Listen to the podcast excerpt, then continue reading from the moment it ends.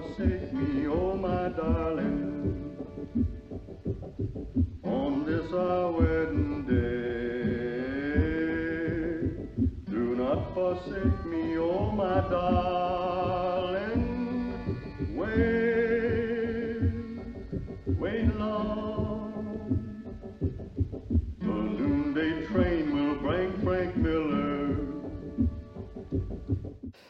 Amis de la cinéphilie et des films avec des beautés mâles et si possible des stars américaines, ce salon est pour vous. Puisqu'on parle de beauté mâle, eh bien, je veux vous présenter mes petits camarades. Monsieur Didier Philippe Gérard, expert en musicologie cinématographique et en réalisation, enfin cinéphile. Monsieur Charles Nemes, historien du cinéma, réalisateur, scénariste, quelqu'un qui connaît le cinéma comme sa poche. Euh, nous allons parler du mont Rushmore. Le mont Rushmore, si on devait sculpter, nous les cinéphiles, les figures des grandes stars américaines qui nous ont fait rêver quand on était des bambins, il y a très longtemps, on mettrait qui? On mettrait Charlie Chaplin, je suppose. Euh, on mettrait peut-être euh, John Wayne, sans doute. Et on mettrait surtout celui qui fut peut-être le cow-boy ultime, éternel, en tout cas on l'a considéré comme tel, Monsieur Gary Cooper. Hein Alors, Gary Cooper, on va en parler pendant cette rencontre, au travers de six ou sept, six films, ce qui est peu compte tenu sept films, ce qui est peu compte tenu d'une euh, filmographie colossale. Euh, Gary Cooper, si généralement quand, quand on parle de lui, on le rapproche peu ou prou de Cary Grant. Et généralement on dit l'un est américain et l'autre est anglais. Mais non, Charles, non. Bah, étrangement, Gary Cooper euh, est anglais. Enfin, ses parents étaient anglais, donc Voilà. j'imagine euh, naturalisé américain. Il né dans le Montana, donc il devient américain de facto à cause de la loi du sol. Mais ses parents euh, sont des Anglais qui tiennent à ce qu'il reçoive une éducation britannique. Il veut passer une partie de son enfance en Angleterre, chez des cousins de ce fait-là, où il sera il sera pensionnaire, il euh, découvrira, apprendra la littérature anglaise, la littérature française, il travaillera le latin. Donc c'est un jeune homme cultivé qui revient, re- revient dans le Montana pour travailler dans le, ranch familial, euh, ce qui fera de lui euh, un cavalier expert, ce qui sera déterminant dans la suite de sa vie. le marketing hollywoodien et l'inconscient collectif vont faire de Gary Cooper le cow-boy un peu bourrin, hein, si j'ose dire, la- le beau visage, euh, euh, mais une sorte de candide, euh, une sorte de type mal dégrossi, ce qu'il n'est pas du tout en fait. Et, même sur le plan de l'interprétation des rôles, euh, c'est quelqu'un qui sera beaucoup plus complexe dans son approche des personnages qu'on ne l'a généralement considéré, l'associant un peu stupidement à cette idée d'homme qui n'est capable que de monter sur un cheval et de sortir son flingue. Bref, premier film 1935, Soir de noces de King Vidor, The Wedding Night.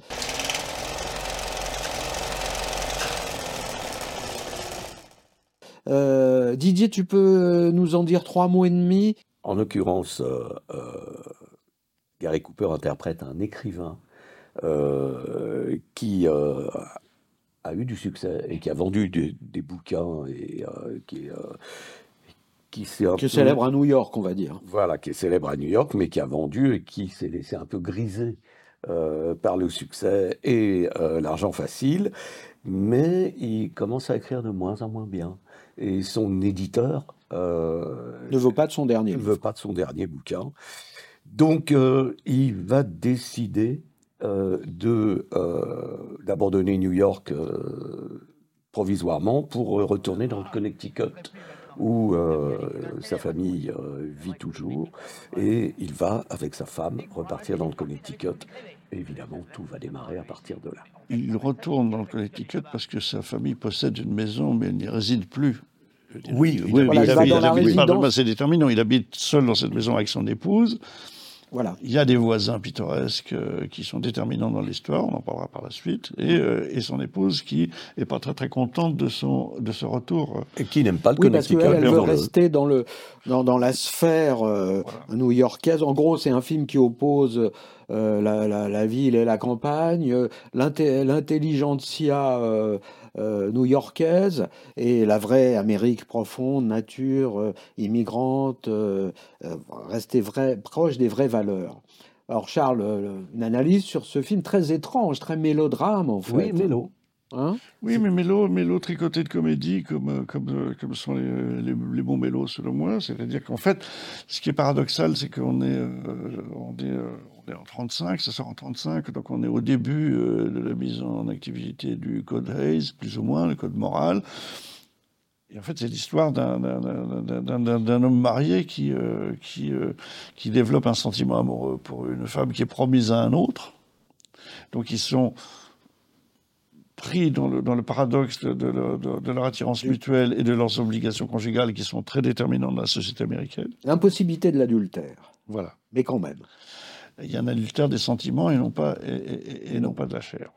Et ce film, oui, ce film est un mélo, et en même temps, ce film montre de manière assez attendrie, assez amusante, euh, une communauté polonaise émigrée, euh, rurale. euh, L'histoire de ce film, bon, outre le fait que King Vidor est un grand cinéaste, ce qu'on voit d'ailleurs, parce que le découpage, euh, l'organisation dans l'espace, euh, les extérieurs euh, qui sont parfois en studio, mais aussi il y a beaucoup de prises de vue réelles avec la neige, avec Oh une oui. sorte de, de, de- de Pologne en Amérique, euh, avec le côté har- hard, difficile euh, du climat, de, de la survie, la rudesse du blizzard, etc. Donc il y a quelque chose de, profond, d'intime dans le film, euh, mais il y a dans ce rapport à la, enfin dans cette vision de ce qu'est un écrivain quelque chose qui nous rappelle quelque chose et pour et pour cause puisque euh, le scénario a été écrit par un monsieur qui s'appelle Edwin Knopf, Knopf et qui était un ami très proche de Scott Fitzgerald et de sa femme Zelda. Et en fait, il y a une sorte d'allusion à Scott Fitzgerald euh, dans le personnage incarné par Gary Cooper, qui est un écrivain qui est à la fois mondain et rural. Euh, Scott Fitzgerald, bon voilà, on se souvient évidemment euh, de, de- Tendre et la nuit, on se souvient de cette carrière d'un écrivain déchiqueté par l'amour, déchiqueté par les excès, et ça n'est pas tout à fait le personnage de Gary Cooper, mais c'est en tout cas les états d'âme qu'il traverse.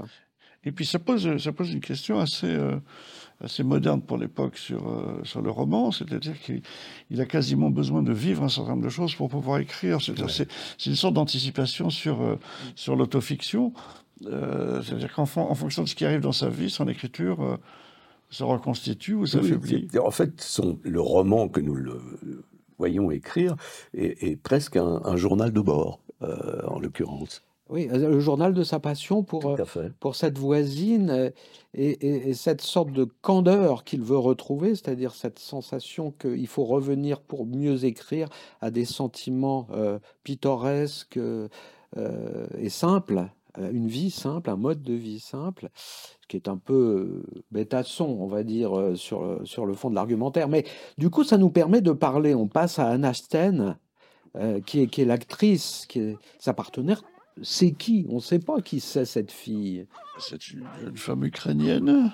C'est, Didier, vous la connaissez, cette Anna Sten? En tout cas, elle vous connaît, elle un peu. elle- oui, mais je ne la connaissais pas. Euh, il se trouve que euh, je l'ai découverte et euh, j'ai euh, ensuite, en essayant d'en savoir plus la concernant, euh, j'ai appris donc que c'était euh, Monsieur Samuel Goldwyn qui voulait absolument l'imposer euh, et euh, faire d'elle une star. Mm. Euh, or, euh, il l'a lancée, mais d'après ce que j'ai compris, elle est retombée très vite. Oui, oui, oui. Ils essaient de trouver une nouvelle Garbo. Ouais, c'est ça. Voilà. Et il y a plusieurs tentatives, euh, ça, ça, c'est une des plus manifestes. Alors elle est ukrainienne, donc elle a une sorte de légitimité de, de, de l'étrangeté, si je puis dire. Euh, mais ça prendra pas. Oui, elle, fera, elle fera quelques films, ça prendra, ça prendra jamais. Donc euh, de toute façon, euh, on peut constater, ce- en suivant l'histoire du cinéma, que ces fabrications-là ne marchent pas en général. C'est Oui, exact- exactement ce qui arrive à Gary Cooper, revenons à notre sujet. Oui. C'est que c'est pas écrit, c'est pas écrit qu'il va devenir la star qu'il est. Mm. C'est une espèce de grand, de, de, de, de grande gigue d'un mètre 90. euh, 11, euh, bravo, je savais que vous me direz ça. 91. Et, et qui, et qui, qui, a, qui a une démarche nonchalante, qui, commence sa vie de cinéma comme cascadeur et comme cavalier. Mm. Euh, Qui n'a jamais pris un cours de théâtre. Qui- mais qui va se révéler un, acteur absolument étonnant, Oui. euh, car dire sur ce que vous disiez euh, précédemment, c'est un, un- un- un formidable comédien. Et euh, on, on- on le découvre, et là, nous allons parler quand même de, de, de- de sept films dans lesquels il joue des rôles parfois très différents et avec énormément de talent. Bah, c'est un acco- un- c'est- ce qui est assez intrigant euh, à la redécouverte de ces films et à la redécouverte de ses interprétations, c'est son sens de l'économie. C'est-à-dire, c'est un acteur dans une période où euh, il y a beaucoup de gens qui surjouent, qui jouent au-dessus. Lui, il est déjà dans euh, l'acteur studio d'après-guerre, c'est-à-dire un acteur qui fait peu. Bon, Henri Fonda est pas mal comme ça aussi. Mais, euh, mais c'est pour ça que, bien qu'on le présente souvent comme un, ce qu'il était, un républicain un peu conservateur, etc., euh, quand, arrivera, euh, quand arriveront les Brando et les petits camarades de l'acteur studio, il les saluera, euh, Mhm. en tout cas pour leur qualité d'interprétation et leur méthode de compréhension de ce qu'est un personnage par des mécanismes internes, ce que lui faisait beaucoup par l'observation, etc. Charles, vous avez... euh, Non, mais c'est ça la chose la plus frappante, c'est euh, c'est cette économie de jeu qui à l'époque était très très surprenante. Il y a beaucoup de témoignages de réalisateurs très influents qui disent, mais quand on le voyait sur le plateau, on avait l'impression que ce serait catastrophique, et quand on voyait les rushs le lendemain en salle de projection, on s'apercevait que la chose filmée était absolument plus forte que ce qu'on croyait. Donc, donc euh, euh, comme il a été dit, c'était un acteur qui mettait beaucoup de, beaucoup de lui euh, dans, l'incarnation plutôt que de façon et de manière. Et c'est ça aussi qui autorisait cette économie. Et cette économie, elle, a, elle, elle- aura une influence très très important- importante et déterminante, c'est qu'elle va modifier quand même le degré de, de, de- de signification de l'interprétation au cinéma. C'est-à-dire que euh, il vient du muet et il aura su sortir du muet, si je puis dire. Ne pas souligner chaque émotion, etc. Voilà, donc, euh, donc, euh, donc, grand acteur pour ça, grand novateur, grand euh, initiateur. D'ailleurs, les, et les gens de l'acteur studio l'ont salué en retour comme étant euh, un des initiateurs conscients de, de la méthode. Mais est-ce qu'on a des trucs à dire sur la musique ou on aura l'occasion d'y revenir puisque c'est un compositeur qui On a aura évidemment l'occasion d'y revenir parce que euh, la musique de Soir de noces est signée Alfred Newman, qui est un nom hyper important de la musique. Sur le mont Rushmore des musiciens, il y, a, y sa, il y a- il y a sa figure. la musique hollywoodienne lui doit énormément. Et il faut aussi euh, ajouter qu'il n'est pas seul. Euh, il a, il a euh, un, frère euh, qui est également musicien et qui va devenir aussi euh, une des grandes pointures euh, de la musique hollywoodienne, qui s'appelle euh, Lionel Newman. Et euh, il a eu deux fils aussi, Alfred, euh, qui sont eux aussi également euh, musiciens euh, pour euh, le cinéma. C'est une- Oh, et puis, c'est comme les bacs, quoi. Ils sont assez nombreux. c'est une famille et, euh, petite chose amusante, c'est également l'oncle d'un certain Randy Newman, Oui. euh, qu'il ne faut pas oublier non plus. Je veux divorcer, Dora. Non, ça, je ne peux pas l'accepter, Tony. Il le faut, Dora. Je l'aime. Inutile de vouloir changer mes sentiments. Elle est tout maintenant. Pour moi, elle est le soleil qui a éclairé cet hiver atroce.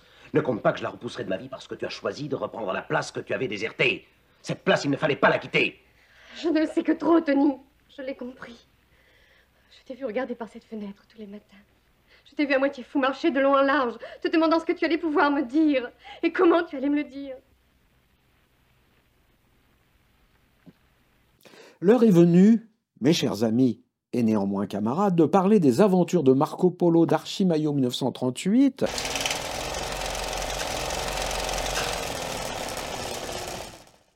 Mais euh, pour faire la transition avec le film précédent, euh, on a parlé donc d'Anasten que Samuel Godwin voulait absolument lancer. C'est une sorte d'obsession chez ce producteur et une des rares choses qu'il n'a pas réussi, puisqu'il va recommencer avec, euh, en 1938, une- la dénommée Sigrid Guri, euh, dont euh, le roman euh, médiatique raconte qu'elle vient de quelque part en Scandinavie. En Amérique, on ne sait pas exactement où c'est la Scandinavie. On sait qu'on y fabrique des belles actrices, comme Greta Garbo. Donc il y a toujours ce complexe Garbo qui revient à la charge. Et dans les aventures de Marco Polo, la dénommée Sigrid Guri, aux côtés donc de Gary Cooper, joue une sorte de euh, mongole, de princesse mongole, euh, quelque part du côté de la Chine, on ne sait pas trop où c'est, puisque le film nous raconte donc les aventures du célèbre Marco Polo, parti de Venise pour aller commercer avec la lointaine Chine. Il va rencontrer un grand Khan, on ne sait pas trop quel Khan. Kubilai. Voilà. Euh, il va essayer de, de se faire admettre euh, en tant qu'occidental, donc euh, étrange créature venue de l'autre côté du monde. Et là, il va vivre des aventures qui sont des aventures de séduction. Et Charles nous racontera le sexe symbole de Gary Cooper dans quelques instants. Mais moi, j'en reviens à les dénommer Sigrid Gury, juste pour dire que elle fera encore moins carrière que. Euh, et surtout, les médias américains découvriront au bout de deux ou trois films qu'elle était plutôt née à New York, euh, même à Brooklyn, je crois, et qu'elle était une fausse Scandinave qu'on avait essayé de, de, de, de, nous faire croire qu'elle venait en effet des pays du froid. Interprétant, une, interprétant une mongole. Interprétant une mongole, c'est-à-dire que... Et, et, par contre, puisqu'on en est aux actrices du film, on le, on le, fait très vite. Didier, vous avez reconnu une autre actrice qui, elle, va devenir célèbre, ce que Godwin n'avait pas vu. Et qui a un bref passage euh, dans le film, et c'est tout simplement Lana Turner. Voilà. Alors, on revient sur les aventures de Marco Polo. Charles, pour que vous nous racontiez quand même euh, le fait que euh, Gary Cooper dans ce film est véritablement une sorte de Enfin, c'est bah, un sexe symbole. Oui, ce qui est très amusant, c'est qu'au cœur de l'intrigue, il y a deux femmes euh, qui chacune ont un désir explicitement charnel et amoureux de cet homme-là, qui sont donc rivales à distance, mais rivales. Et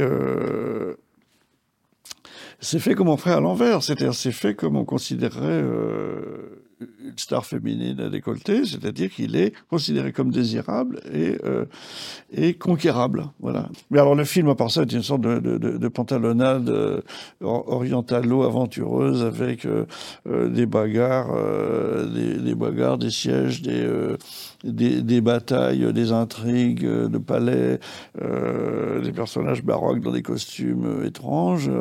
Tout le monde, tout le monde joue, sauf, sauf lui qui joue un, vénitien, très très américain et anglais. Il y a, il y a Basil Radbone qui joue un, persan. Euh, Ahmed, Ahmed le traître. Basil Rathbone. Voilà, et puis, et puis les autres sont, sont, sont, sont, tous des Américains qui jouent, qui jouent des Chinois avec, les, euh, avec des sourcils rasés, redessinés, euh, des yeux plissés. Enfin, c'est assez... Et tout le monde parle anglais couramment. On a un regard, de, on a un regard distant euh, sur ce film parce que c'est une sorte de représentation. On, on, essaye de s'imaginer l'Américain moyen dans une salle, découvrant quelque chose de totalement exotique et avec une forme de crédulité. C'est-à-dire ce qu'on nous montre il faut penser qu'à l'époque, les gens pensaient que c'était possible et que c'était vrai. Euh, une sorte de représentation historique fantaisiste de ce que pouvait être la Chine, de ce que pouvait être la, la, Renaissance. Tout, est absolument inventé. De, Venise. Parce qu'en plus, euh, on, a le récit de Marco Polo, donc on sait ce qui lui est arrivé. On sait qu'il est allé là-bas, qu'il s'est installé, que ça a duré longtemps, que c'était compliqué, que c'était diplomatique. Là, pas du tout. Il arrive, il rentre au palais. Oui. Et il dit euh, Oui, oui, il faudrait que je vois, je vois l'empereur. bon, bon, attendez, euh, attendez là, on vous annonce. Oui, mais cette naïveté, c'est ça qui rend le film assez désopilant. C'est un conte de fées, voilà. en fait. You have never seen food like this before? No, what is it, snakes? No, no. It has been eaten by the poor people in China for many generations. We call it spaghetti. Now, let me show you how to convey it to your stomach. You clasp the chopstick thus. So. You see?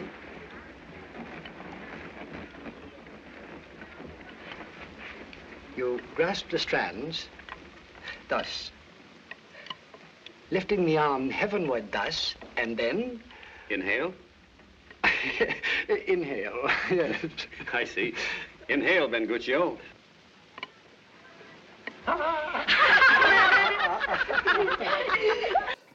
Bon, alors, chers amis, il y a d'autres grands films qui nous attendent, donc on va conclure provisoirement sur les aventures de Marco Polo, commencer par John Cromwell, terminé par Archie Mayo, après que John Cromwell ait été viré du plateau.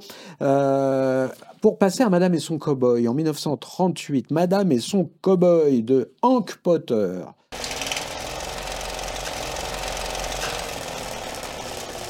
Henry Coleman Potter, euh, qui, soit dit en passant, est un cinéaste un peu méconnu, mais on rappellera quand même qu'il a signé un des grands classiques de la comédie euh, absurde, qui est Elsa Poppin. Voilà. Euh, Madame et son cow-boy, Charles, quelques mots pour nous relater l'argument de ce film Euh, C'est- l'histoire d'un cow-boy de rodéo, joué par Gary Cooper, qui va rencontrer euh, une, fille, une fille de, de- de- de mania fortunée aux aspirations politiques, sans savoir ce qu'elle est, puisqu'elle se fait passer Pour une servante. pour, euh, pour- voilà, pour une euh, camériste, enfin oui, voilà, une servante. Et euh, va naître entre, entre deux un sentiment, une nouvelle fois très très clairement initié par la jeune femme, encore, donc, donc, donc dans cette espèce de, de, de- de- désir femmes de désirantes. Voilà. C'est très étrange dans ce cinéma-là, c'est pas, pas courant dans l'époque, et là c'est absolument flagrant. Et euh, il va y avoir tout un on va pas lister les péripéties sur, les malentendus, euh, les portes qu'on fait claquer. euh. Et, et, et, là, pareil, euh, pas mal de clichetons sociaux, mais il y a beaucoup de bienveillance. Et il y a chez Gary Cooper, donc, euh, ce qu'on va voir, on va voir par la suite, ce dont on ne se souvient plus forcément, c'est euh, une capacité à jouer la comédie, voire le burlesque, qui est extrêmement efficace. Enfin, on se souvient de Serenade 3, de Lubitsch, etc., etc. Et qui, euh, qui est très particulière parce que il a une sorte de gaucherie personnelle dans sa manière de se, déplacer, dont il joue. Donc, donc, donc, c'est un, un acteur de comédie et même de burlesque physique Mm. Au ralenti. C'est très, très, très, très, très étonnant pour ça. Et d'un autre côté, on peut dire que c'est, pardon Didier, je te donne Non, la mais parole, je vous en prie. c'est euh, c'est, euh, euh, un film dans lequel on a véritablement l'incarnation de la caricature de Gary Cooper, c'est-à-dire un cow-boy Le cow-boy. euh, un peu candide, euh, mais droit dans ses bottes, c'est le cas de le dire. C'est-à-dire qu'il ne faut pas qu'on le trahisse, parce que lui a une vision du monde terriblement au premier degré terriblement morale. Oui, puis en plus, on n'est pas à l'époque des cow-boys, c'est-à-dire qu'on est, on est au XXe siècle. On est- Oui, oui, on oui, est, on est c'est c'est contemporain quand même de- des cow-boys. On est en 1938, voilà. Mais c'est Oui, oui, c'est mais c'est des c'est le cow-boys de rodéo. rodéo, c'est le monde euh, des vachers. Didier, euh, Mais pour, pour, pour euh, euh, souligner ce que vous venez de dire, à, à propos de, de, de, euh, Gary Cooper et son jeu, euh, il a une scène absolument étonnante qui est pratiquement une scène de mime. Euh, où euh, il est euh, dans la maison qu'il est en train de faire construire, dans le ranch qu'il est en train de faire construire, et là, absolument. il va faire une espèce de, de- de- de mise en scène euh, dans un endroit totalement vide où euh, il est à table, il est assis, il y a des convives, il y a une table, il- et il est assez étonnant, reconnaissons-le. Ouais. Euh, le mime Mar- Marceau a dû s'en inspirer. Oui, parce qu'il est, euh, il est en train de mimer sa future vie bourgeoise avec sa promise, qui n'est pas encore arrivée, et il n'y a juste que l'armature de la maison. Exact. Et après, il y a tous les cow-boys qui viennent tout- en se disant il est en train de devenir fou, mais qui progressivement Qui se mettent à jouer lui. aussi à cette virtualité d'un futur euh, conjugal. C'est vrai que c'est une scène assez, C'est très étonnant. assez, assez intrigante. Et alors, c'est, c'est sur ce film que euh, Wyler, donc le réalisateur, euh, s'engueule avec, euh, Avec Samuel Goldwyn. Samuel Oui, c'est Wyler qui avait commencé le qui film. quitte le film. Enfin, pour, pour notre bonheur à nous, ils se réconcilieront. Oui. Et il retrouvera l'actrice qui est dans Madame et son cowboy, donc Madame, qui est jouée par Merle Béron, et il la retrouvera dans Léo de Hurlevent. Donc, comme quoi, C'est un il, grand est, classique de comme quoi il est bon cinématographiquement de se réconcilier. Surtout que William Wyler, on aura l'occasion d'en reparler assez vite.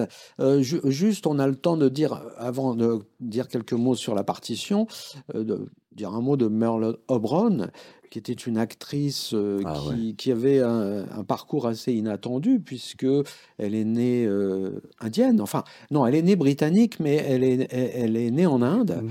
euh, d'un couple mixte et que elle a, quand elle sera, fera sa carrière aux États-Unis, elle vivra de manière assez difficile ce, teint un peu métis qui est le Mhm. sien, euh, puisqu'elle souffrira d'une certaine forme de racisme qui n'empêchera pas, au demeurant, de faire une carrière assez impressionnante. Didier, J'avoue tout.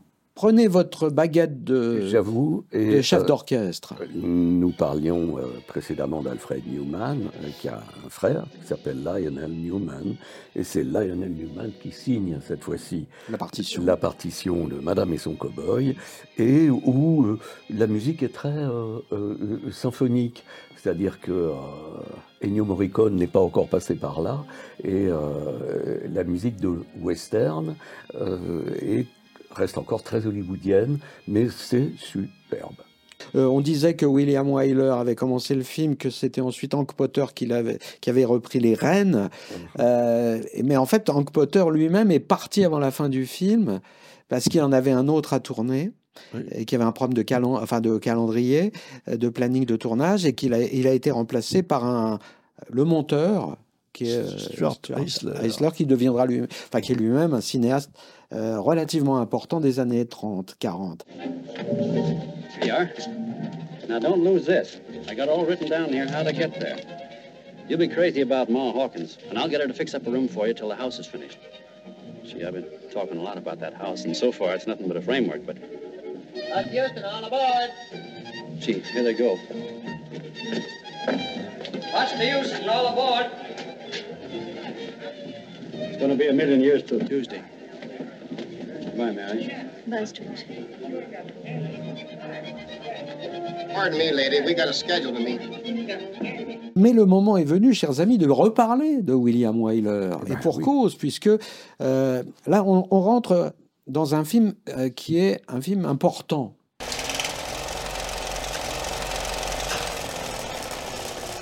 Didier, euh, cinq mots pour nous donner l'argument de The Westerner, le cavalier du désert en 1940 avec euh, Gary Cooper, Walter Brennan qu'on n'a pas encore eu le temps d'évoquer et qui a un rôle décisif dans ce film puisqu'il est le Juge Roy Bean. voilà Donc, euh, euh, pour être rapide, effectivement, euh, notre Gary Cooper est arrêté par des cow-boys parce que il est soi-disant sur un cheval qui a été volé. Donc, il est un voleur de chevaux. Et il va être jugé par le juge Bean qui, euh, comme à son habitude, le condamne à mort.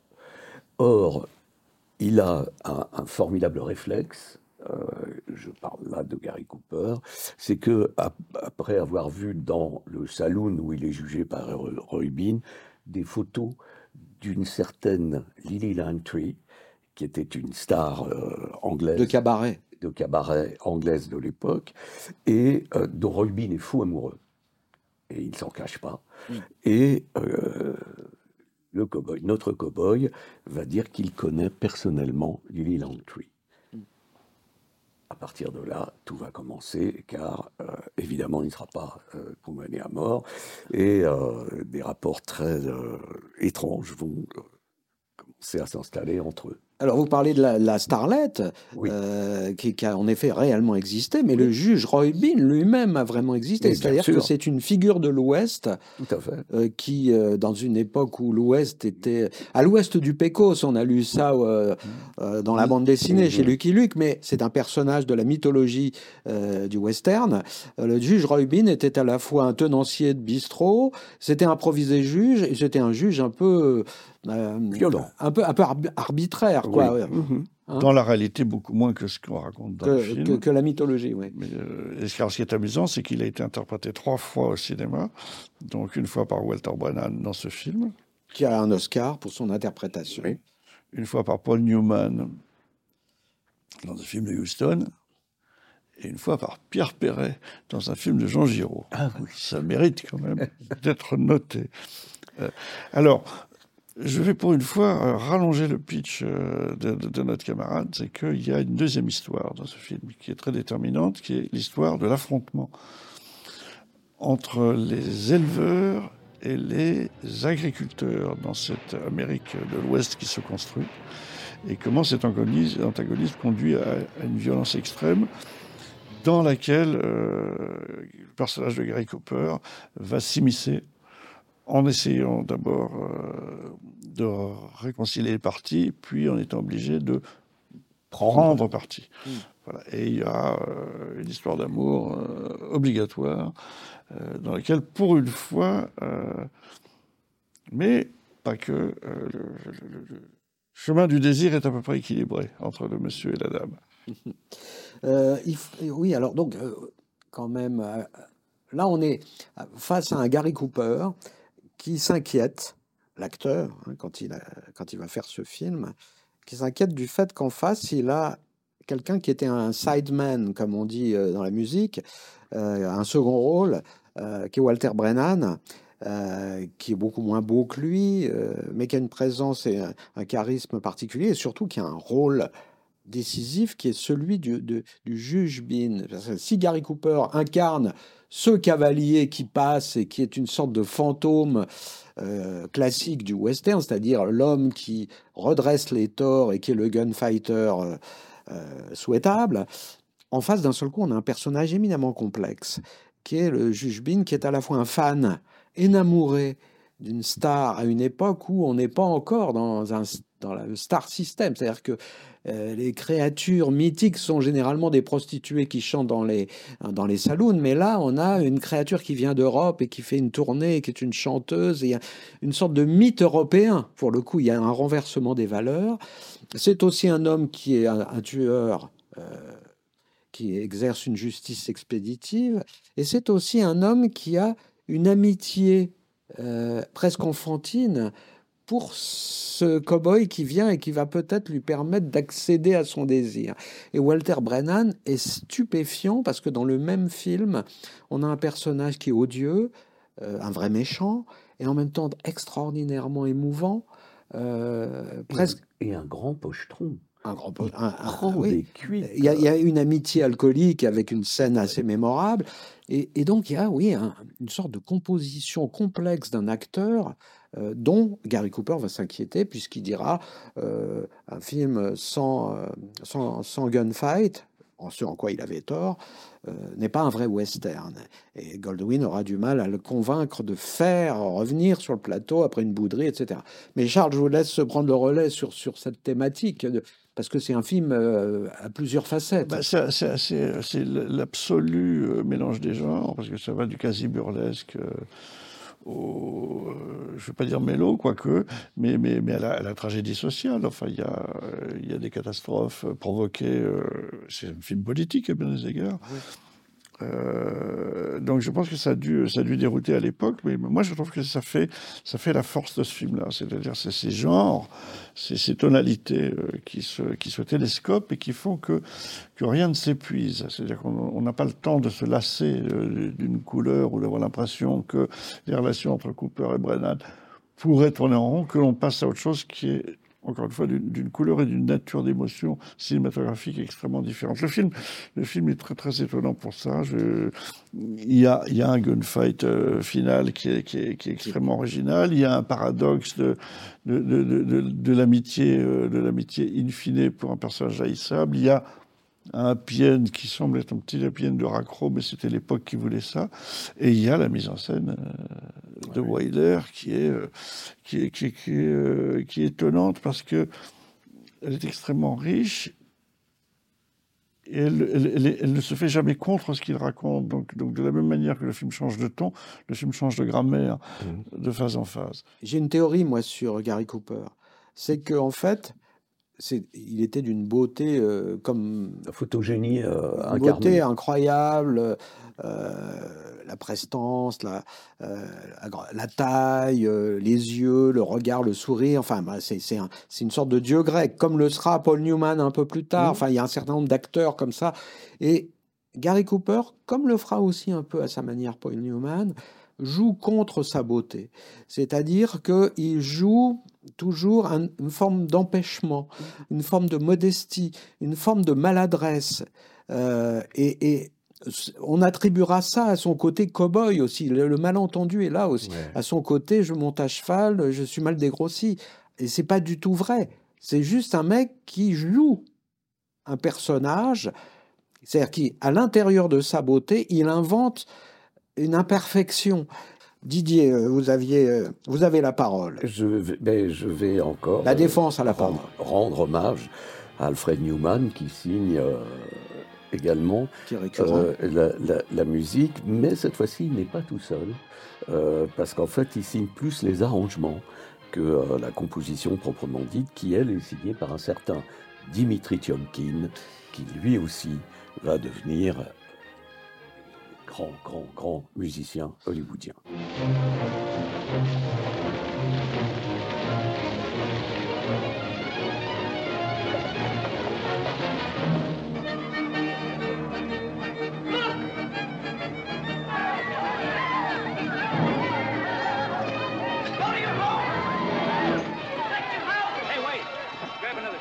A section of rail fence and knock down a strip of corn. Maybe we can start a backfire.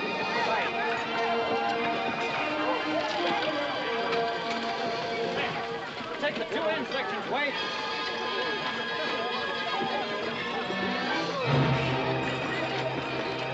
Boule de feu 1941. Là, on monte encore en puissance. Euh, et euh, donc, c'est un film d'Howard Hawks. Euh, Ball of Fire, le titre original.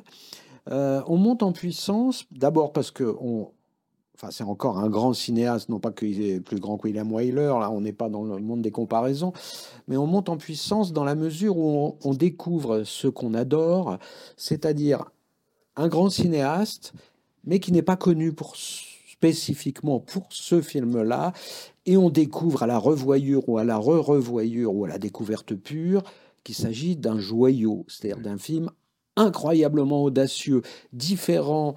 euh, euh, Et fou furieux. oui, et inattendu par rapport et à l'époque et à son sujet. Mais tout ceci s'explique pourquoi? Parce que euh, derrière l'argument de boule de feu, il y a quand même une brochette de scénaristes, Didier, qui en sont... l'occurrence, euh, Hein nous avons euh, Billy Wilder et Charles Brackett, son vieux complice, et ils sont à l'origine du, du scénario. Au départ, ils cherchaient un scénario pour faire une comédie euh, avec euh, euh, Gary Cooper, et euh, il se trouve que Billy Wilder a eu l'idée de faire lire à, à Goldwyn une espèce de synopsis qu'il avait écrit avec Brackett quelques années plus tôt, une dizaine ou une douzaine de pages. Je pense que c'était même avant Brackett, puisque ce- je pense que ça remonte à l'époque où il était travaillé en Europe. Oui, encore. Effectivement, c'était en Europe, vous avez raison.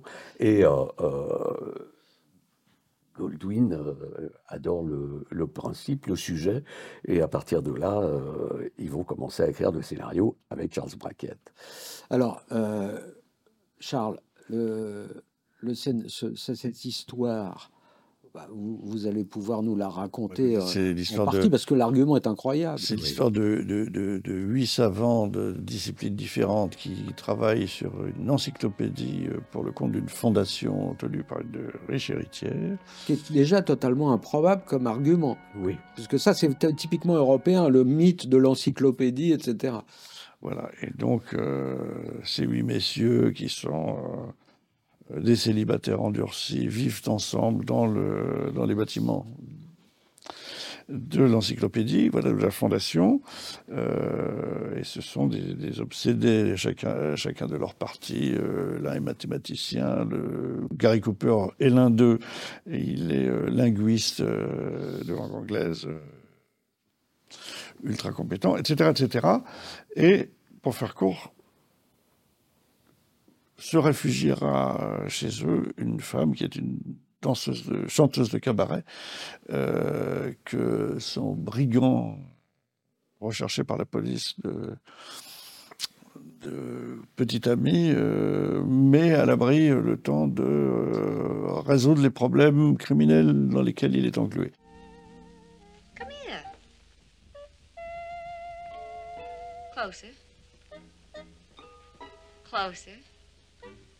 Come on, give. Hello, kids. Look down my throat. Go on, look down. All right, all right, all right, all right. I, don't know what to look for. Huh. there is possibly a slight rosiness in the laryngeal region. Slight rosiness? It's as red as the Daily Worker and just as sore. Who are you? I'm Who is he? This is Dr. Morgenbrook, our physiological expert. Oh. Voilà, Hawks, qui, dont, dont- dans la mémoire collective, n'est pas un réalisateur de comédie plus que ça. Et là, c'est étourdissant parce que. Mais- Mais, mais, mais, alors là, il y a quelque chose dans la mise en scène parce qu'il a, il a, euh, il a en moyenne neuf personnes dans le cadre euh, et la façon dont c'est chorégraphié, dont ils sont installés dans l'espace, dans la manière dont ils circulent, c'est abso- c'est absolument brillant. ah, C'est absolument brillant. Il faut noter que euh, la lumière est de Greg Greg. Toland, qui est entre autres l'opérateur de Citizen Kane, c'est dire la beauté du noir et blanc.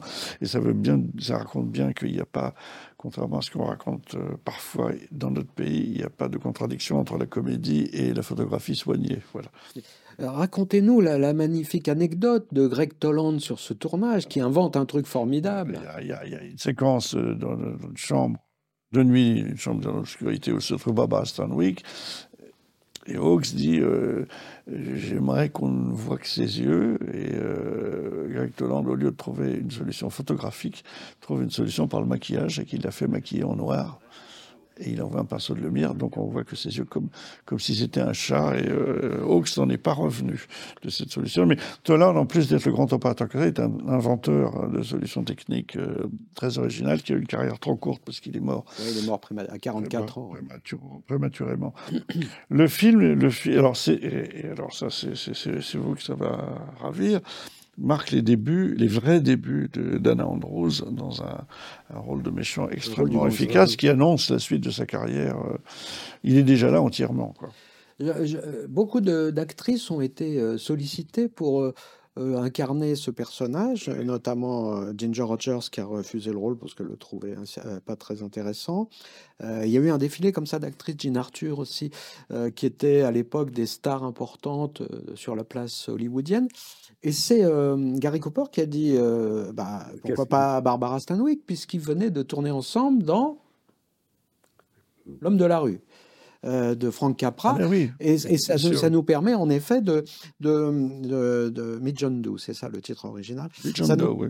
ça, nous per- euh, ça nous permet quand même de, de, de rappeler euh, cet aspect de, de Gary Cooper, qui, qui, qui est un homme de comédie, qui, qui est un homme qui... nous- Souvenons-nous quand même que le burlesque vient, on en a parlé déjà, vient de se terminer. Il y a pas, enfin, il s'est pas terminé puisque Chaplin est en pleine, en- en- encore en pleine action. euh, au on est en 41, donc. Mais tout le monde a dans la mémoire à cette époque-là euh, la puissance des Buster Keaton, la puissance de ce cinéma muet euh, qui avait un sens du gag, du slapstick, etc. Et Gary Cooper a cet art. Il est l'héritier lui aussi de cet art de, de la mimique. De, il en fait pas trop. hein. Non, mais en plus, De ce la- qui est étonnant, c'est qu'il joue un rôle qui est euh, euh, euh, quasiment à l'opposé euh, de tous les personnages qu'il a incarnés, puisque là, il joue quand même le rôle d'un scientifique qui est totalement coincé, disons-le, et euh, d'une grande euh, timidité même. euh, Oui, c'est pas embrasser une femme. et, et ses rapports, effectivement, avec Barbara Stanwyck ne sont pas d'une grande simplicité. euh, Oui, alors qu'elle, c'est une créature, quoi. Mais on voit bien l'ironie de Billy Wilder, là, qui est d'aller, de, donner à Gary Cooper, d'écrire pour Gary Cooper le rôle d'un personnage qui est un puceau, euh, disons les choses telles qu'elles sont, euh, qui, qui est un scientifique qui a passé, qui ne connaît rien au parler populaire, c'est une voilà. chose, mais qui ne connaît rien au sortilège de l'amour. Et Barbara Stanwyck, qui est quand même une ex-Ziegfeld Girls avec des, des jambes inouïes, qui chante dans le film. Oui, hein. on va en reparler.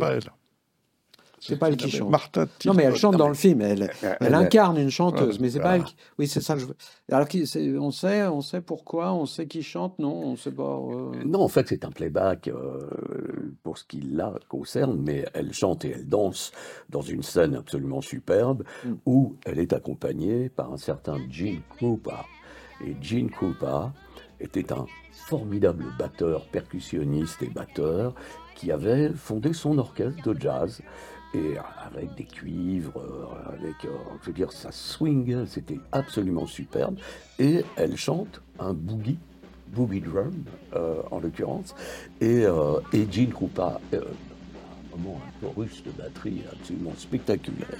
Oui, oui. Et, et, et juste après, à la fin Ça, c'est euh, extraordinaire. de la séance, euh, de- de- du numéro orchestre et, et Barbara Stanwyck, il se retrouve devant une petite table euh, avec Barbara Stanwyck et il sort une boîte d'allumettes et elle va rechanter Mezzo voce.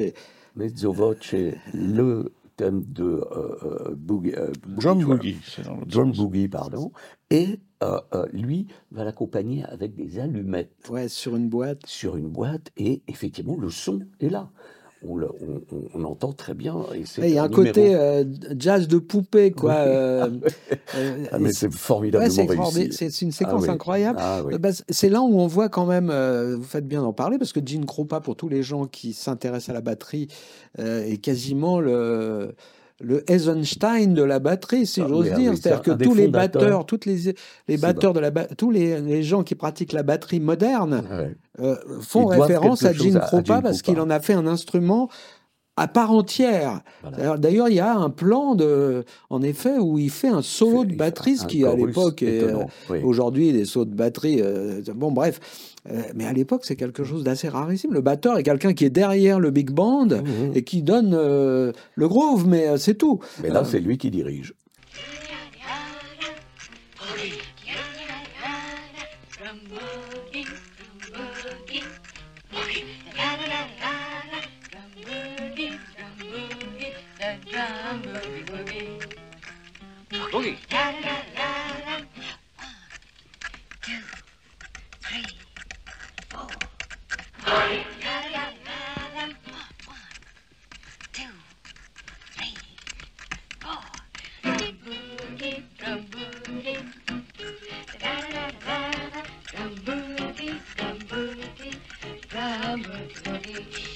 1942, on s'attaque à une légende.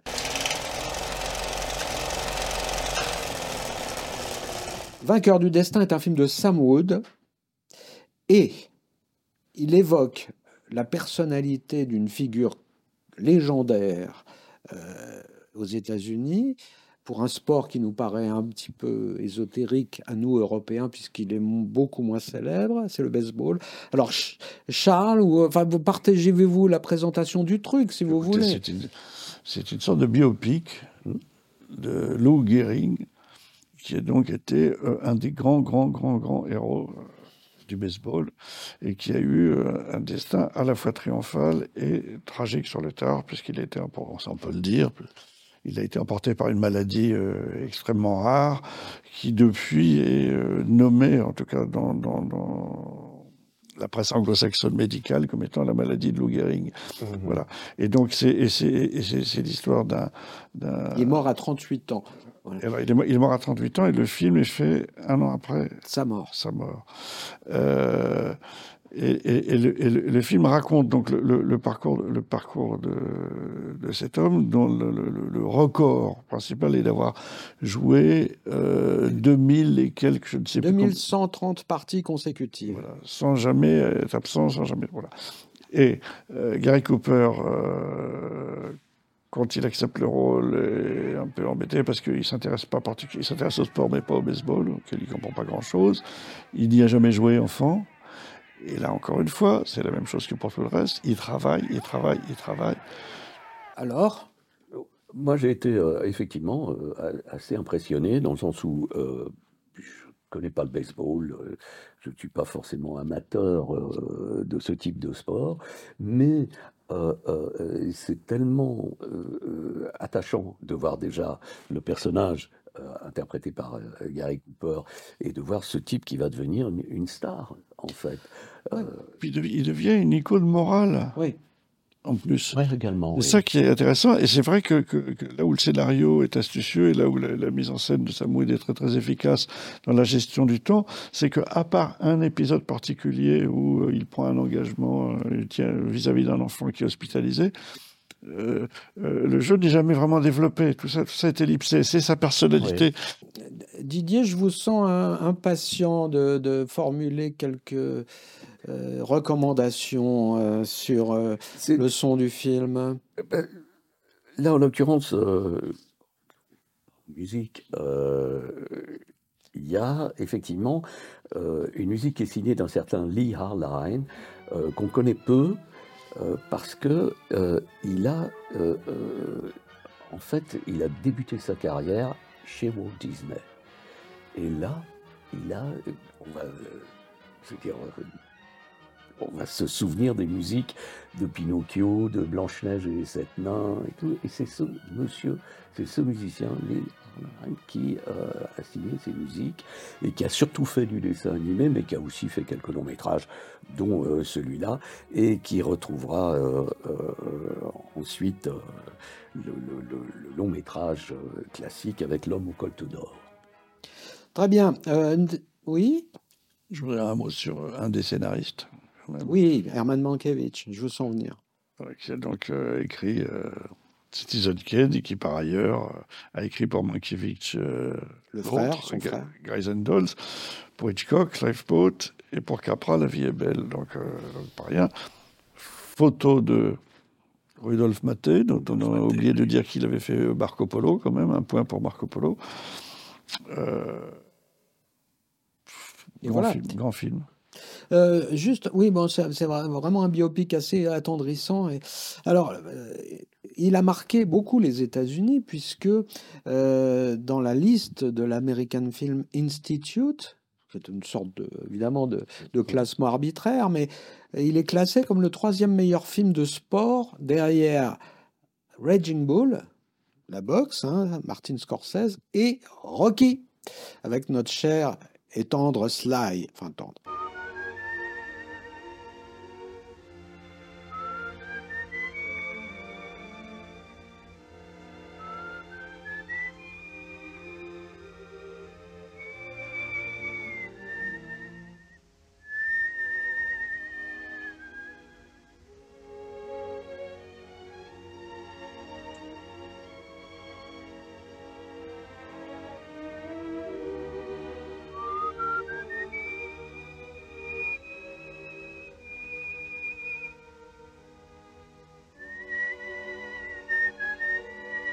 Chers amis, on va, on va pas conclure.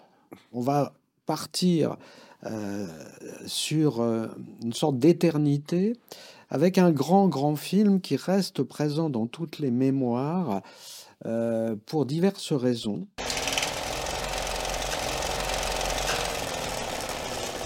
Je pense qu'on peut dire que c'est un chef-d'œuvre. Ensuite, on peut dire que c'est la bascule sur une, une période du western qui se transforme vers un autre genre de film, qui est aussi du western, mais pas seulement. Je veux parler d'un film qui est très connu en France sous le titre absurde, on expliquera pourquoi, du train sifflera trois fois, High Noon pour le titre original, et qui est de 1952. Hainoun qui, traduisons quand même, veut dire midi pile.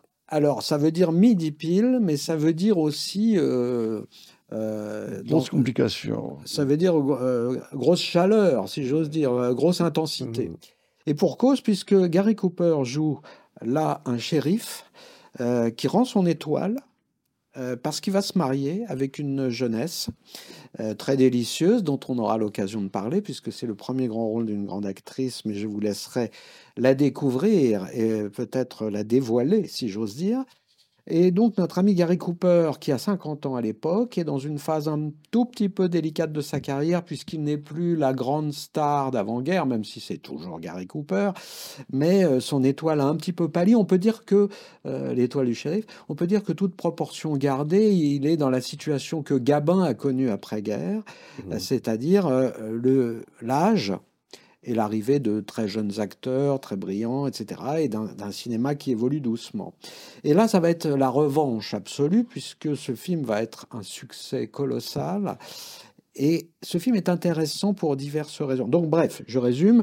Le shérif rend son étoile, il se marie au début du film, euh, et il s'apprête à partir avec sa douce fiancée pour euh, convoler en juste noces et aller dans une autre ville pour euh, se livrer à une activité plus paisible de commerçant. Euh, et c'est là que euh, on annonce que un, un truand, un- un tueur, qu'il avait arrêté quelques années, s'apprête à revenir en ville parce qu'il a été prématurément libéré. Et là, il sait que l'homme va venir se venger. Et donc, le film a cette particularité d'être unité de lieu, unité d'action, unité de temps surtout, puisque la durée de l'action du film est la durée du film. C'est-à-dire que le film commence à 10h30 en gros et va se terminer après midi, puisque c'est le moment où le train arrive qui va libérer euh, ce tueur qui est attendu par trois de ses camarades. Donc, c'est un film qui est construit sur la promesse d'un affrontement qui aura lieu ou qui n'aura pas lieu, mais c'est un film qui est beaucoup plus subtil que ça, et je vous laisse commenter euh, la profondeur. Qu'est-ce qui se passe en fait pendant une heure et Ben, demie il se passe que. dans cette euh, c'est un film il se passe d'attente. qu'au moment, au moment de partir, au voyage de noces, enfin pour s'établir dans l'autre ville, donc il reçoit cette funeste nouvelle et il considère qu'il faut qu'il reprenne son étoile et qu'il s'en occupe. Euh, il faut qu'il s'en occupe pour, euh, Pour finir le job. pour finir le job, parce qu'il pense qu'il doit ça à la ville, puisque c'est lui qui a restauré la paix dans cette ville. Et euh, aussi de, de manière plus personnelle, parce qu'il dit que s'il ne s'en occupe pas là, de toute façon, le, le, le, le, le- le gangster le trouvera là où il Le, est. le tueur va le poursuivre. À partir de quoi euh, Dans la ville, euh, les gens, on peut le dire, ça, je pense que les gens vont euh, se défausser les uns après les autres en pensant qu'il en fait une affaire personnelle, en pensant qu'il a fini son contrat, en pensant que si jamais les méchants vont le poursuivre ailleurs, ça se passera ailleurs et pas chez eux. Enfin, donc ça, ça met en face l'homme de devoir qui a raisonné euh, et, et- et- et qui pense qu'il faut aller qu'il faut aller au bout de ça parce qu'on n'a pas le choix, quitte à perdre son épouse parce que euh, elle dit qu'elle va partir et qu'elle va Parce qu'elle veut pas qu'il soit abattu, puisqu'il a une chance sur quatre. Voilà. Et, et, et des gens qui. Ce qui est très intéressant, c'est que c'est débattu et commenté pendant tout le film. Des gens qui vont dire oui, mais non, ah, je ne sais pas, etc. etc.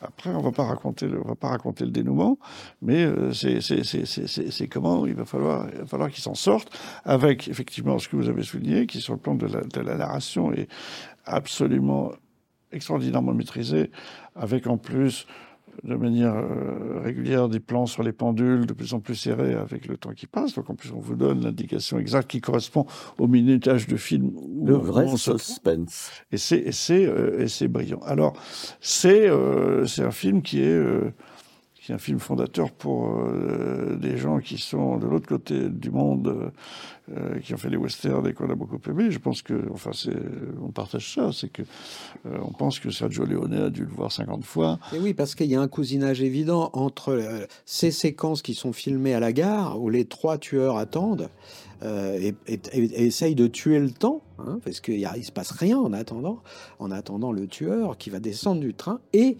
euh, il était une fois dans l'ouest de Sergio Leone, où on a aussi trois tueurs qui, c'est la situation inverse, qui attendent euh, quelqu'un qui va descendre du train et qui pour l'abattre cette fois-ci, et qui était joué par Charles Bronson. Et donc, En s'amusant à préciser que euh, Lee Van Cleef est un des trois tueurs. Voilà, Lee Van Cleef dans le, dans le, dans le western de... Alors là, pardon, pardon, excusez-moi, interruption. Je, je, je me fouette. Je n'ai pas dit le nom du réalisateur encore, et vous allez le dire. Fred Zinman. C'est un film de Fred Zinman, qui est connu aussi pour un autre grand film classique qui est Tant qu'il y aura des hommes, avec Frank Sinatra et Lancaster. Bref, mais revenons à, donc à la structure incroyable de ce film qui a été écrit par Carl Forman.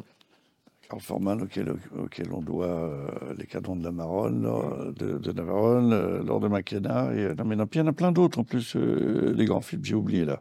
Pardonnez-moi. Non, mais peu importe, ce, ce que je veux dire, c'est que sur le fond du film, enfin peu Ah, importe. voilà. Forman a voulu écrire euh, une métaphore, dans un premier temps, de l'ONU, et puis il s'est recentré, étant donné ce qui se passait dans la politique américaine, du macartisme. Et revenons à ce qu'on a dit sur Gary Cooper, euh, le républicain bon teint.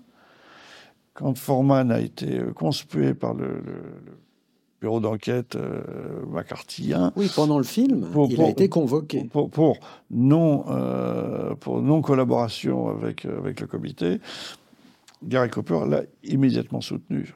On dit souvent que c'est un film sur, euh, en effet, la métaphore de ce qui se passe aux États-Unis, c'est-à-dire le fait qu'on on somme les artistes euh, de, de- de se justifier sur leurs opinions politiques et si ils ont une tendance de gauche, on les, euh, on les assigne à des opinions communistes, alors que Mhm. pour la plupart ils sont démocrates ou socialistes ou sociodémocrates selon nos critères. Et, et c'est ce qu'il dénonce dans le film, c'est-à-dire la lâcheté collective par rapport à une tentation totalitaire. Alors, Cooper lui-même a, a comparu devant la commission, où euh, il a répandu, il a dénoncé personne, et il a toujours botté en touche, il a été très évasif. Donc il s'est mis, en- il s'est mis en péril lui-même. Mhm. Euh, c'est pas mineur. C'est tout, c'est tout relatif, cela dit. hein. Euh, Pardon? Je veux dire qu'après, on peut penser aussi que Gary Cooper, en étant Gary Cooper, était moins en danger qu'un certain nombre d'autres acteurs, mais ça n'enlève rien à son courage. Ce qui est très très curieux, euh, c'est euh, le- le- le- la haine que euh, Hawks et, et John Wayne ont, oui. ont porté à ce film, euh, en pensant que c'était anti-américain. euh, alors, Oui, parce que dans le film, Gary Cooper, euh, euh, il, il joue pas le rôle du héros euh, américain habituel, c'est-à-dire qu'il accepte de dire qu'il il a peur. Il accepte le et puis, non, entendre. mais- et puis il joue, et puis il joue le, le- le- seul contre tous, c'est-à-dire Ben oui, il est l'antisocial. victime d'une trahison euh, générale. Et donc, donc alors, il y, a, il y a- il y a des choses amusantes dans cette haine dont ils- sur laquelle ils sont jamais revenus. C'est qu'au moment euh, où il obtient l'Oscar pour ce, pour ce film-là, euh, Gary Cooper, il est en tournage sur, euh, pour Kiss of Nogla, donc il est en Europe. De Sam Wood. Et c'est Wayne qui va chercher son Oscar pour lui, en serrant les dents. En disant, c'est un film formidable, je suis très content pour lui. euh, voilà. Bon, enfin, Dimitri Tiomkin, quoi. Hein? Dimitri Tiomkin, qui évidemment, euh, nous avons déjà parlé, qui signe la musique. euh, euh, toute la musique tourne autour d'un thème qui est une chanson euh, que nous connaissons. euh, Dans sa car version française. Dans sa version française. Et toi aussi, tu m'abandonnes.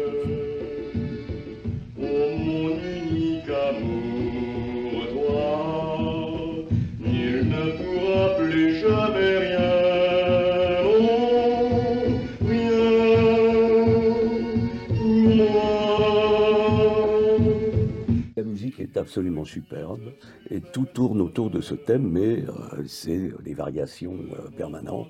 Et euh, là encore, c'est très réussi dans le sens où ça, ça- ça- c'est en pleine communion avec le fait que le film se passe dans une durée précise, avec un suspense qui va en gonflant, et la musique est totalement au service euh, de, de ce principe. Voilà, mais ça, c'est euh, c'est d'une certaine manière ce que va faire euh, Morricone dans Il était une fois euh, Dans l'Ouest. où chacun a son thème et où les thèmes s'entrecroisent. Enfin, c'est, euh, ça, ça conditionne beaucoup Oui, la, ce la qui va musique est un personnage. Enfin, la musique, en tout cas, est un décor aussi. Et euh, bon, bah voilà, Dimitri Tiomkin, je pense qu'il est devenu célèbre dans le monde entier sur cette partition-là, quoi, qui a par la chanson oui. elle-même, mais Oui. aussi par l'utilisation, en effet, euh, de la reproduction du thème. Moi, j'ai, euh, à propos, vous savez que j'ai toujours des théories un peu fumeuses, mais à propos de ce film, au-delà du fait que c'est un regard euh, euh, sur la société américaine contemporaine et cette tentation du totalitarisme par l'anticommunisme primaire, disons-le, Karl Forman a dit lui-même qu'il était socialiste. hein. Euh, il a dit, moi, je suis pour une société euh, plus, partageuse, etc. Il l'a dit plus tard. Euh, mais il y a beaucoup de- de- d'acteurs, de, scénaristes qui étaient tentés par la gauche, y compris même par le Parti communiste. Mais était-ce une raison, en effet, pour mettre en coupe réglée Hollywood et essayer de gérer, de briser des carrières et de gérer des thématiques d'opinion Non, évidemment. Euh, mais quand on regarde le film aujourd'hui et qu'on retire ce- cette contextualité, moi, il y a un truc qui me frappe quand j'ai revu le film, c'est que euh, Zinman filme une société dans laquelle les gens s'ennuient.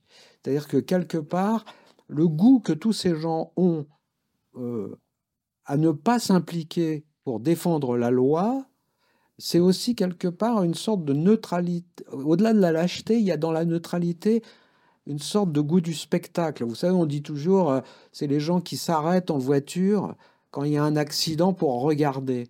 Et il y a dans le film cette théâtralité-là, c'est-à-dire que les gens de la ville ont envie de voir ce duel. Mm. Ils ont envie de voir du sang. Il y a quelque chose de... Et le film dit ça aussi, et c'est presque pire encore. Euh, c'est c'est euh, pas de la lâcheté collective, c'est le goût du, Oui, c'est le goût de la reine, quoi. Parce Alors. que en, en- en refusant euh, de l'aider, en refusant d'être de son côté, ils savent qu'ils sont en train de condamner euh, le shérif Gary Cooper. Oui, oui, mais ils ont quelque part ils en jubilent. C'est ça que le film. Oui, ils le disent d'ailleurs. C'est oui, c'est là où le film est, est assez, assez malsain, assez euh, perturbant. Ouais. Maybe some of you already know it, but if you don't, it looks like Frank Miller's coming back on the noon train. And I need all the special deputies I can get.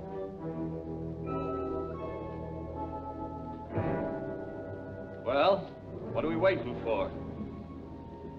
Let's go. Hold it a minute. Hold it. Before we go rushing out into something that ain't going to be so pleasant, let's be sure we know what this is all about. What I want to know is this. Ain't it true that Kane ain't no longer marshal? Alors, je vais revenir sur les femmes, si vous me permettez. Oui, parce que on n'a surtout, pas il y a- nommé. il y a quelqu'un dont on n'a pas encore parlé. On, On va n'a pas nommé, sur on n'a elle. pas nommé Grace Kelly, dont c'est le premier rôle euh, d'importance. Euh, mais les femmes, ont, les femmes ont une importance Oui. parce qu'il y a, j'ai oublié le nom de l'actrice, Cathy Jurado. qui, qui joue une femme d'affaires mexicaine, ce qui est un personnage assez rare, une femme de pouvoir qui soit mexicaine dans les films de cette époque-là, et qui a été euh, fort intéressée euh, par euh, la personne matérielle de Gary Cooper préalablement. Donc euh, il y a comme ça aussi il y a le- ces rapports de, de désir, même si il a 50 ans et qu'il commence à être un peu cassé, c'est toujours là. C'est toujours là. Ah, le séducteur est là, bien évidemment. On, on peut quand même. euh, On peut, on peut toujours. euh, faire euh, un tout petit hommage à Grace Kelly, qui est absolument formidable et, et séduisante. Oui, C'est est son premier rôle. Et ce n'est pas un rôle très important. Euh, son personnage est important, mais euh, son rôle n'est pas euh, permanent. C'est une histoire d'homme la plupart du temps, mais elle est formidable. Elle a une Elle est jolie, elle et est elle est, elle est ravissante. On comprend euh, très bien que Gary Cooper l'ait initialement épousée puisque c'est le début du c'est le début du film et euh, ensuite elle va avoir Grace Kelly j'entends euh, une carrière euh, assez Brève mais brillante. impressionnante. Avant que de devenir euh, Déjà, elle princesse. va plaire à un certain Alfred Hitchcock, euh, qui la fera tourner dans trois de ses films. Mais bon, euh, La fille de Philadelphie, qui venait d'une grande famille. C'était vraiment une wasp, mais elle est incroyable. quoi. C'est un sucre d'orge, d'une beauté. Chers amis, il y aura tant de films de Gary Cooper à revoir, tant de films d'Hollywood à revoir. On va se dire au revoir très prématurément. Euh, on va aller manger un morceau et après on reviendra pour parler d'une autre, d'un autre aspect de l'histoire du cinéma dans le salon de Filmo. Je vous salue.